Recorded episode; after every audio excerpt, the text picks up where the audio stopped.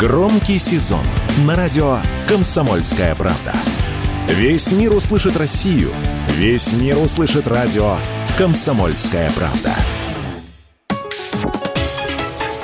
Политика на радио КП.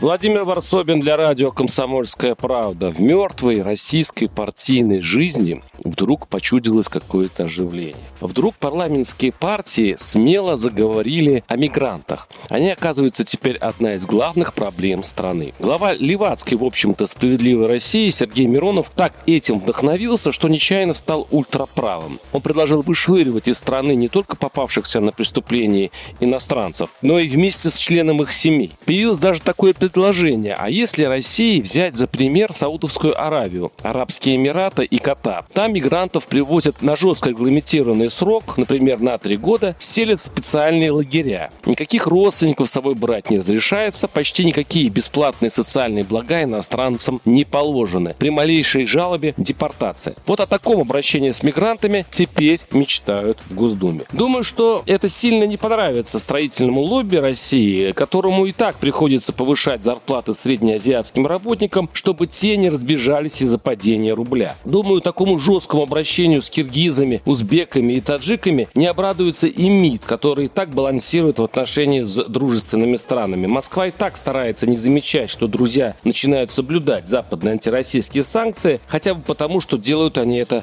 вежливо. Но, похоже, наверху решили не просто выпустить пар народного раздражения мигрантами, а это как ни крути есть, но и по принципу, что не можешь можешь победить, возглавь, оседлали эту идею. Поэтому неудивительно, что руководитель Федерального агентства по делам национальности Игорь Баринов именно сейчас объявил результаты еще прошлогоднего анонимного социологического опроса, проведенного специалистами агентства в мигрантской среде. Выяснилось, что 43% мигрантов предпочитают шариат светскому законодательству, 24% опрошенных готовы принимать участие в протестах, чтобы отстаивать, цитирую, право жить в России по нормам шариата. 15% готовы принимать участие в незаконных политических акциях мигрантов. По данным того же исследования, более 44% опрошенных готовы, несмотря на недовольство местного населения, вести себя в соответствии с нормами и традициями, принятыми в их обществе. Поэтому, цитирую я руководителя федерального агентства, поэтому и растет количество преступлений, поскольку они приезжают из инокультурной среды, совершенно с иными представлениями о жизни и правовом укладе,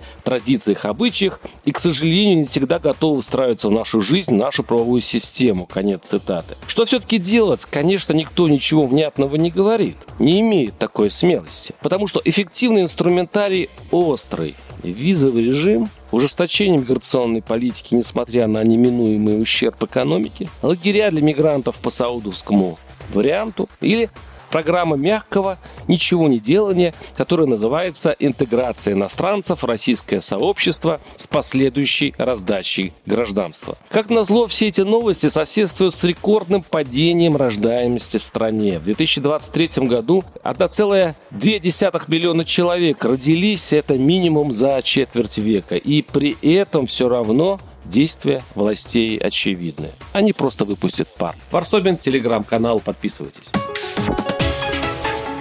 Политика на радио КП.